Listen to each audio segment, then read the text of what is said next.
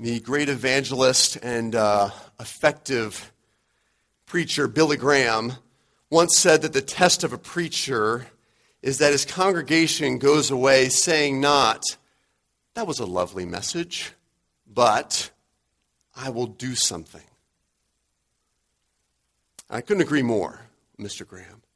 Responding to the word, bearing fruit in our life, is the best test of God's word preached. Yet, as I've been preaching these last few weeks about how we envision carrying out our mission through outreach, through community, through service, I've given you more than just one something to do.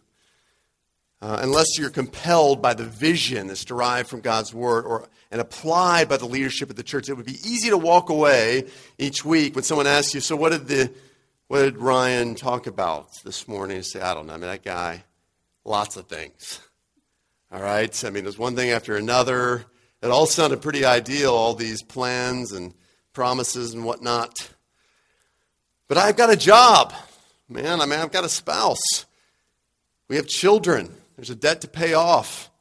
There's an insecurity in my life I need to fortify. There's this hill to climb. I got a personal goal to seek out, my career to advance and to think about. Or any of us going to get the energy to do these sorts of things, to, to link arms and look outward, sacrificing our time and talents, not to mention probably money, to form a Christianity Explored dinner group to brainstorm, to organize, and execute servant evangelism projects, loving others with no strings attached, or taking intentional steps to form relationships with otherwise unlikely friends who have Christ most in common. It's hard work.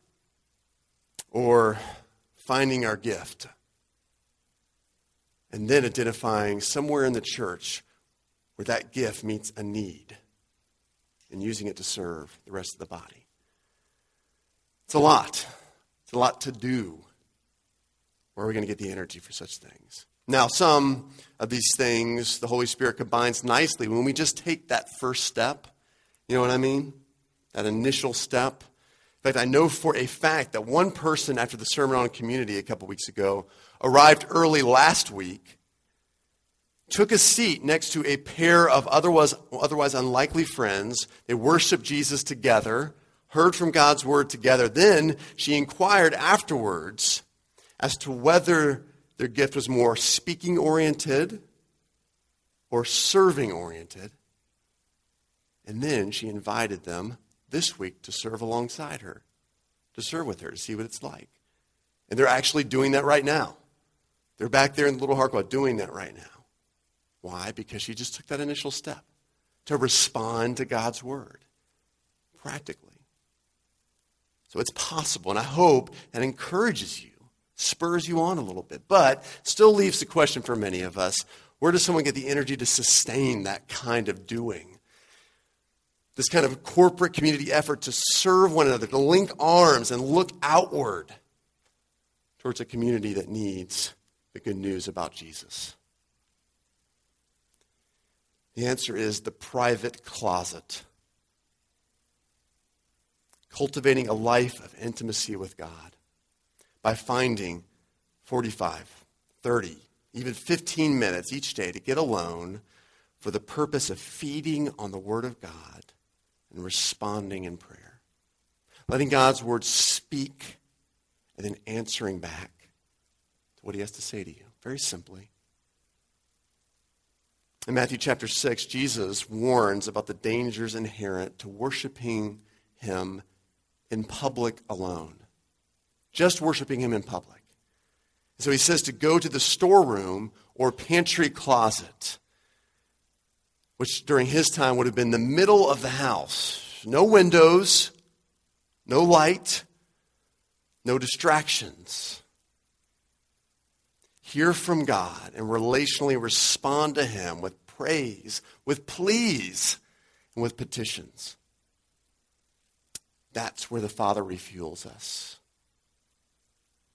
Whether you feel it or not, and some days you'll feel it, Some days you won't. But whether you feel it or not, He puts His word and your prayers to work, energizing, compelling you and I back together to this holy mission of introducing people to Jesus and helping them grow by His grace together. But that's where we're going to get the fuel. And so this morning, in a nutshell, what I hope you hear from God's word in this message is this. If I could summarize it the private closet refuels public worship.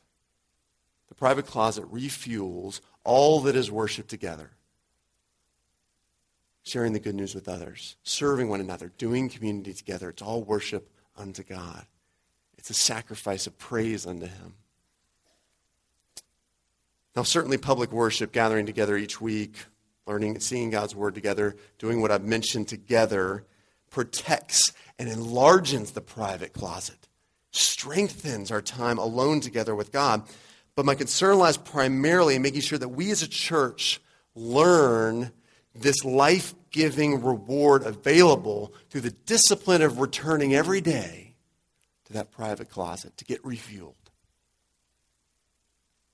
My concern lies in the fact that we haven't learned that, or we are at least ignoring it. This private mode of worship is my concern because the majority of us here at Sunrise have been introduced and continue to experience Jesus publicly, primarily publicly, through the Sunday morning worship, and for some of us through community groups. And so the tendency is to look forward to Sundays. You know, Sundays are ahead, or that, or that midweek gathering is ahead. I can get my fix. I can scratch that itch. Give me the boost I need. I'm just with those other people. We're going to read today from Psalm chapter 40. So if you could grab your Bibles. This psalm was written by a man who first learned to love God in private worship. He then discovered the joy of, of dancing with other people before God and looking forward to gathering together with a congregation. He spoke of it often. But God always returned him to the private closet, to alone time in relationship with him.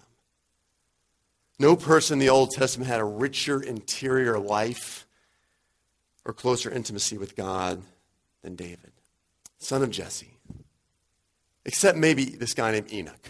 His story is told, Genesis 5, Hebrews 11. We're told that Enoch walked with God, pleased God, and then never died. One day God just took him, which is a great tombstone, by the way, right? walked with God, pleased God, don't look for the body.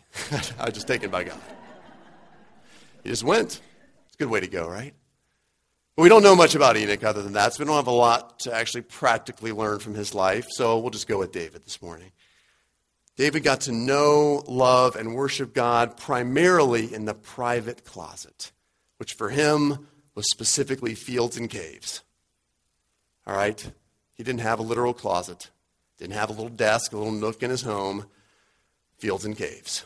The Bible infers David spent his developmental years in the fields tending sheep, likely with his favorite musical instrument, the lyre, L Y R E, not a person who's a liar who would sing.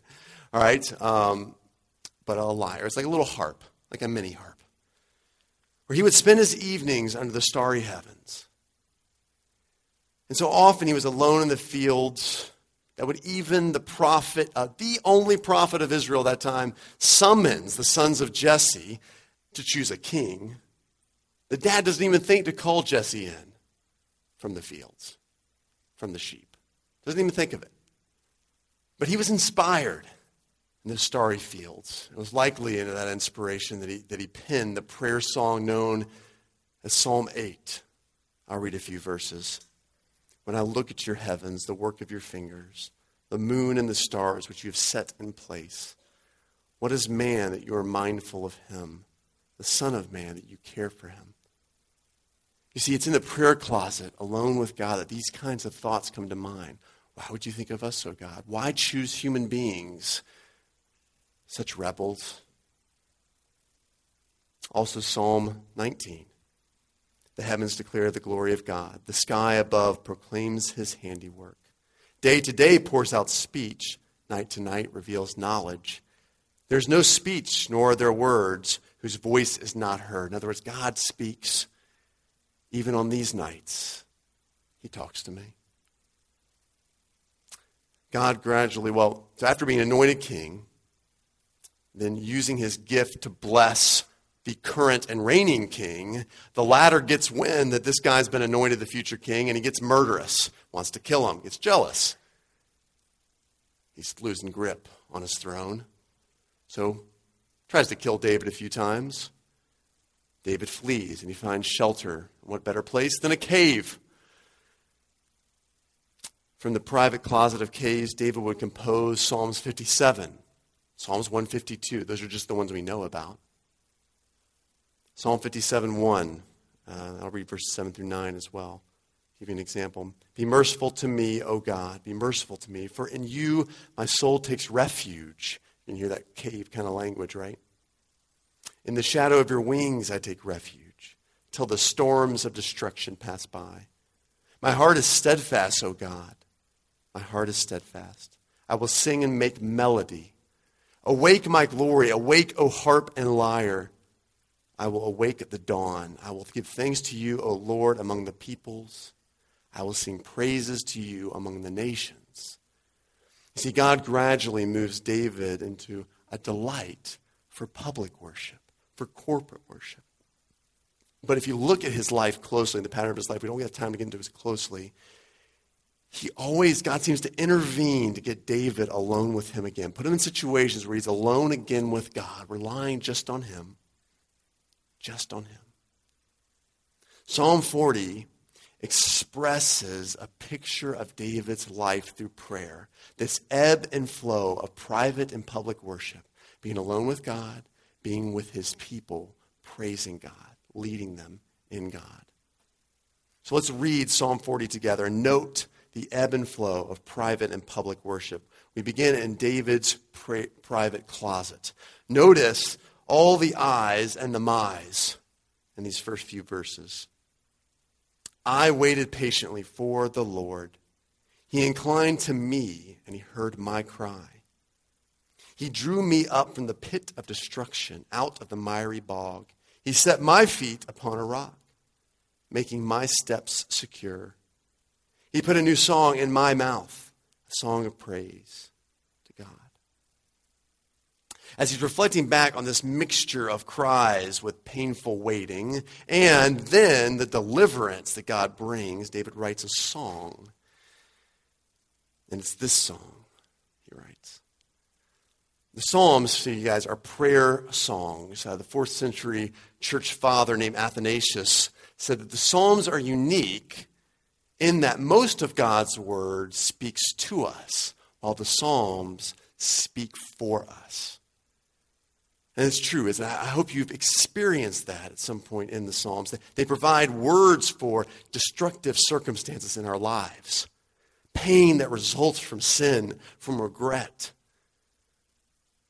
cries, pleading, waiting, but also they provide us what we can conclude about God and about His character based on what He has done for us or in anticipation of what He will do for us seeing what he's done in the past.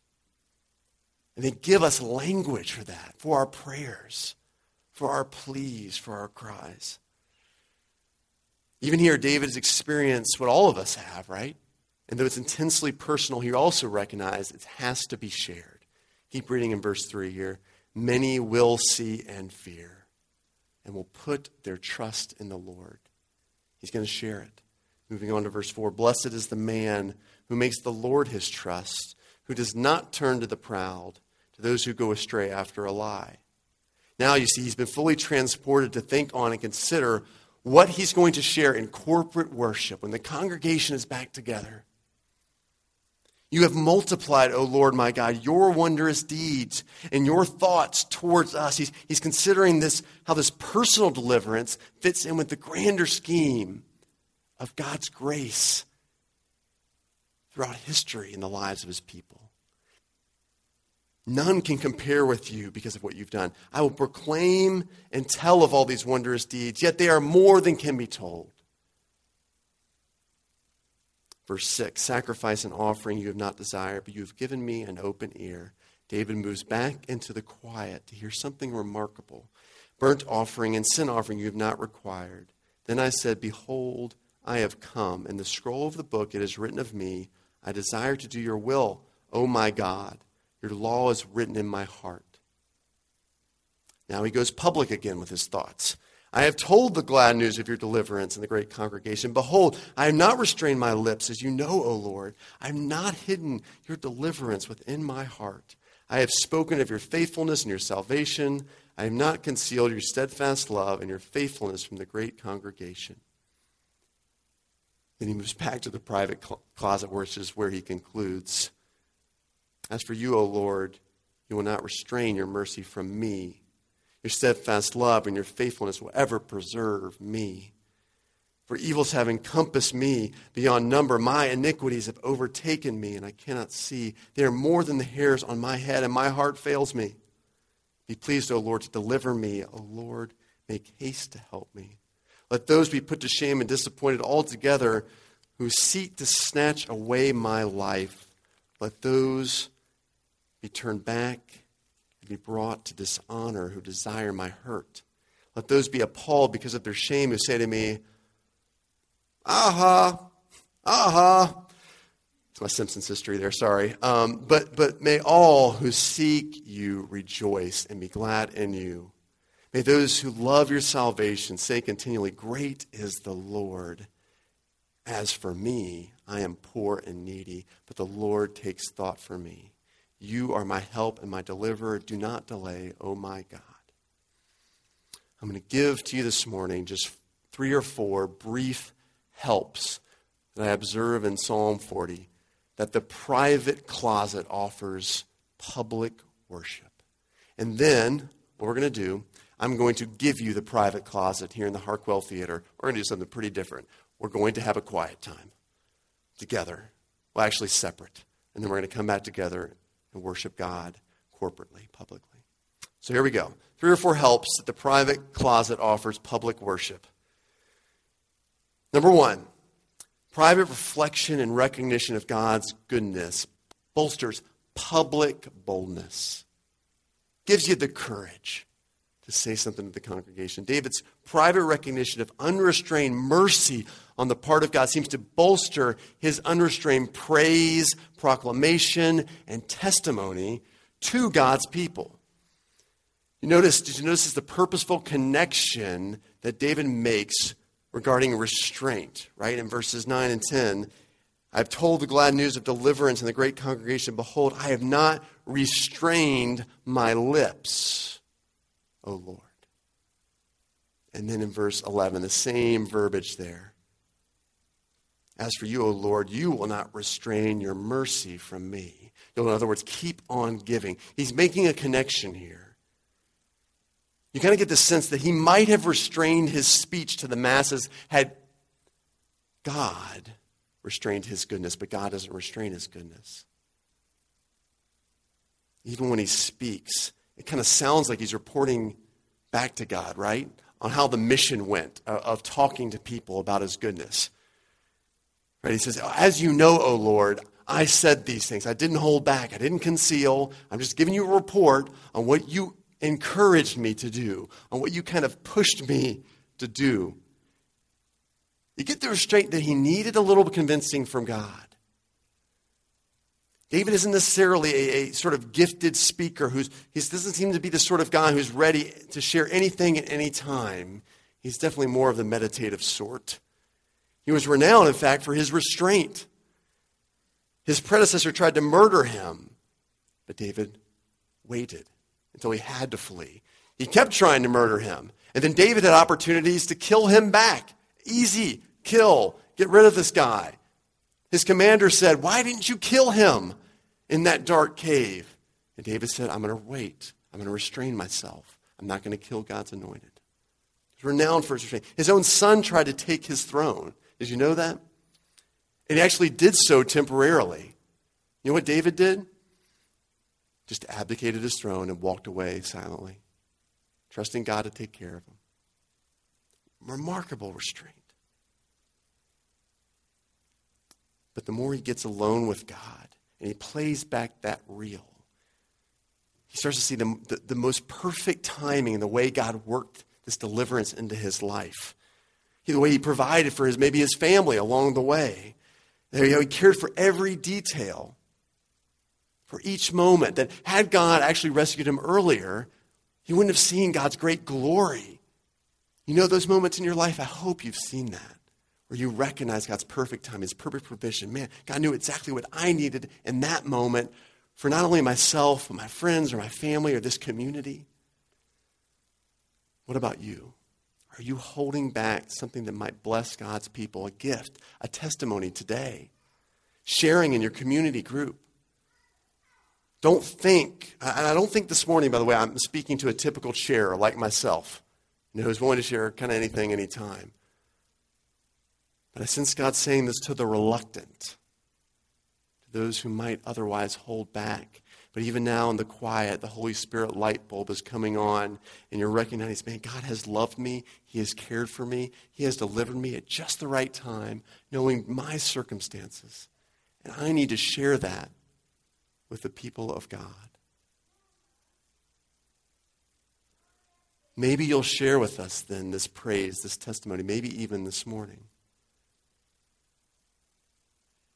Second way that private worship, private, our private closet fuels public worship. This interesting phrase here. He digs out ears for us to hear wondrous truths. See this here in verses 6 through 8. There are two basic ways to approach the Bible if you wish to cultivate growth in your life. Two very basic ways study and meditation. Um, and my best way to, I think, to explain this is through schooling. All right, what, what is largely important to 21st century schooling? Schooling of kids all the way through teenage years into adulthood. Examination, getting it right, getting results, some standardization to measure that. And there is a place for this, uh, just as there is when reading God's Word. When you read God's Word, asking questions, ex- interrogating the text who, what, when, where, why gaining basic understanding for the time and the place where this happened, the author who wrote it, comparing different verses and different passages across time and in the Bible. These things give us a standard framework for which we can have unity together. As a body, we can approach doing church together, understanding the gospel together, not simply say, oh, it's all open to interpretation. Yet, schooling doesn't just mean this. In fact, it's interesting. Uh, the Greek word skole, school, actually literally means leisure or leisure, how you like to say it.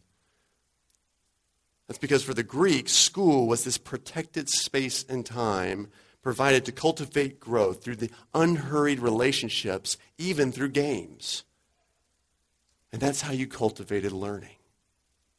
I think sometimes that's how we need to cultivate reading the Word of God. Too often, God's Word is read, but not heard, examined, but not slowed down, turned over, chewed on, really considered. To this, we read what the psalmist David says here, who gets alone with God and says this very, very unique phrase In sacrifice and offering you have not delighted, but you have given me, read that, an open ear. Uh, given me is translated from a Hebrew word, karita. Actually, karita, which means you have dug out. Author uh, Eugene Peterson asks us to imagine a human head with no ears. So imagine this for yourself a human head, no ears, a blockhead, if you will. Eyes, mouth, nose, no ears on the side. Where ears are usually located, it's a smooth, impenetrable surface like granite. Right? God speaks, but nothing kind of gets in there. Remember, this metaphor is in the context of bustling religious activity, sacrifice, offering, but they're not delighted in. They're not required. People had the prescriptions in God's word, in Exodus, in Leviticus, the know how, what sacrifice needed to be made, how it needed to be made. And they'd gotten the ritual right, right? Going to church, being a good parent, helping others, doing the right thing. But something was missing. God is trying to say something. He takes a pickaxe and digs out a passage through which can hear what he has to say into our minds and into our hearts. Digging out ears for us to hear. What, what, what a great description of what we need so often in life to hear from God. Happens from David to hear this most wondrous truth. Then I said, Behold, I have come. In the scroll of the book it is written of me, I desire to do your will, O my God. Your law is written in his heart. What, what is this? What's he talking about here? David saying, Look at me.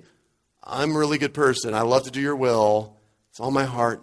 No, David's no longer speaking of himself, but God is speaking through him about someone else. No matter how much one sacrifices or offers of themselves, they always fall short. They always choose times, right? We know this, where we don't want to live according to God's will, but our own will. Not God's law, but live by our own law. But there is one who, in every instance, wants God's will, loves God's will, loves and delights in his law. There is someone who was to come for David and has already come for us, who can credit to us the righteousness that we couldn't attain on our own. That's who David's talking about this. So what happens is, in private, with God, God digs out ears for him to hear this prophetic truth about Jesus. How will you behold wondrous truths in God's word if you don't carve out space for God to give you ears to hear, to dig out for you ears to hear. Rest assured, guys, your, your Father waits in a private closet, ready to dig out ears for you to hear a wondrous truth. A third encouragement here. And have a quiet time. A sober examination of injustice. Namely, I put the I in injustice. By getting alone with God, we can see that I put the I in injustice. In verse 12, David gets alone and begins to consider the evils that have, quote, encompassed me beyond number. He is overwhelmed with the evil of life. Then he begins to realize something. Notice the turn here in verse 12. Sorry. He begins to realize, as all who cultivate intimacy with God and allow God's word, which is described as a hammer, a fire, and a sword, in other words, it cuts into us, makes our heart more tender. He begins to realize that most of the evil he experiences stems from himself. It's a hard reality to learn, but a necessary one, friends. He says, My iniquity. So he goes from these, these evils have encompassed me beyond number to, oh, my iniquities have overtaken me such that I cannot see. They are more than the hairs of my head. My heart fails me. Do you notice that? He starts with there's so much evil in the world, there's so much injustice, there's so much wrong. But if I get with God and I look at my life in light of God's word, my iniquities have overtaken me. That starts with me, Lord. I think it's interesting here. Um, the image we get here from this phrase I cannot see there more than the hairs of my head. I get the image of a nine year old boy, probably because I have a nine year old boy, who continues to get hair in his face because of lack of a haircut, probably because I deal with that every two months. I have to drag my kid to get a haircut. He complains that he can't see, and you know, like, why are basketballs hitting me in the face? And then all of a sudden he gets a haircut, like, oh, I see. That's the image here. Oh, I see. It was my sin. all these hairs in my head which outnumbered everything else I can consider. David had a personal prophet named Nathan who once told him a story about a man who owned a little lamb that he raised from youth. Along came a rich traveler who didn't want to get a lamb for supper from his own flock, and so he took this this one poor man's little lamb and he took it for dinner. As David heard this story from the prophet, he was incensed and said, That man deserves to die. To which Nathan quickly responded, You are that man. You have done that to someone in your life. We have every word of God through the prophets of the Old Testament and the apostles of the New. Yet our swift judgments about the ills of others, about societies, and even church seem so wise and sufficient. We just throw them out there. Maybe even grabbing coffee afterwards, we'll mention them. We don't bring ourselves to God's Word to think about some of the causes, might be us. This, this literally happened to me not too long ago. One night I was in tears just listening to a story about a, a nurse uh, caring for a, a, child with cancer. And uh, I just thought about, man, this is such an awful evil that exists in our world. The next morning I woke up to a uh, Civi day, though. My eyes were still puffy from the night before. And if you don't know, the schools have these things called uh, civic days or Civi days, short. As far as I can tell, they're a way to allow kids to wear t shirts and shorts while earning money for various causes. All right, so you pay five bucks, you know, for this or for that, and you get to wear t-shirts and shorts. And what, what parent's going to say no to their kids wearing t-shirts and shorts to school instead of a uniform, right? I mean, it's like, great, here's the $5. I have no choice. All right, it's just like you're holding me up here at gunpoint. And I, uh, this particular Civi Day was to raise money for breast cancer. But I just remember going, kind of going off about it like I have just now. Like, great, all right, here's some more money for another cause. Just, just go for it. I pay 10000 a year almost for this school. Like, you know, whatever. In front of my children. And then I go five minutes later, open my Bible, and I read. It's amazing. I read 2 Samuel 12, Nathan's parable to King David. You are that man. And man, it cut me. The night before, I had thought about this injustice of cancer and an opportunity to support fighting that injustice. Then, in front of my kids, I say, not worth it. You are that man. How often are we that person? Would I have recognized that in the eye and injustice had I not gone before God? Probably not. I probably would have carried it with me, infected others with it. You know how you carry that with you? Drag yourself to the private closet. Let God do surgery on you. It hurts at first but his ultimate aim is to heal. I'll close with this. In 17th century France lived a very, very smart dude Blaise Pascal. Um, he was a math genius, inventor, grandfather of the computer. So you can thank him for that. He was also really the father of what is now modern day calculus. So you can thank him for that as well. or throw a protractor at him. Either way. He was once asked, What what do you think is the cause for the unhappiness of the human race? His response I have discovered that all the unhappiness of men arises from one single fact that they cannot stay quietly in their own chamber. Every endeavor to reach out to the lost and the marginalized, to serve one another with the gift God's given us, to be a community who reaches past all typical things in common to Jesus in common will last because you and I return every day to refuel in the private closet with our God and Father. Let's pray. Father,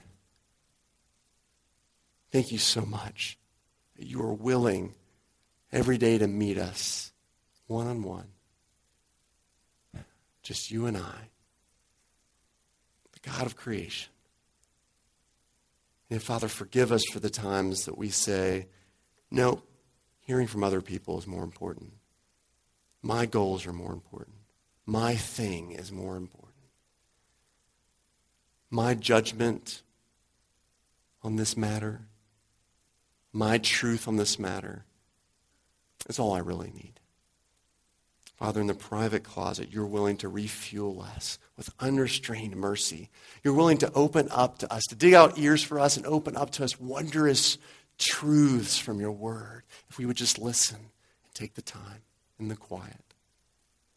We would be willing to see that the biggest injustice in this world is ourselves, but then, there and then, confess our sins and let you heal us through the cross. Father, help us go there, run there every morning or every evening, sometime during the day to refuel, that we might be a community who worships together, who loves one another together, who does links arms and looks outward to love a community together. We ask this all in Jesus' name. Amen.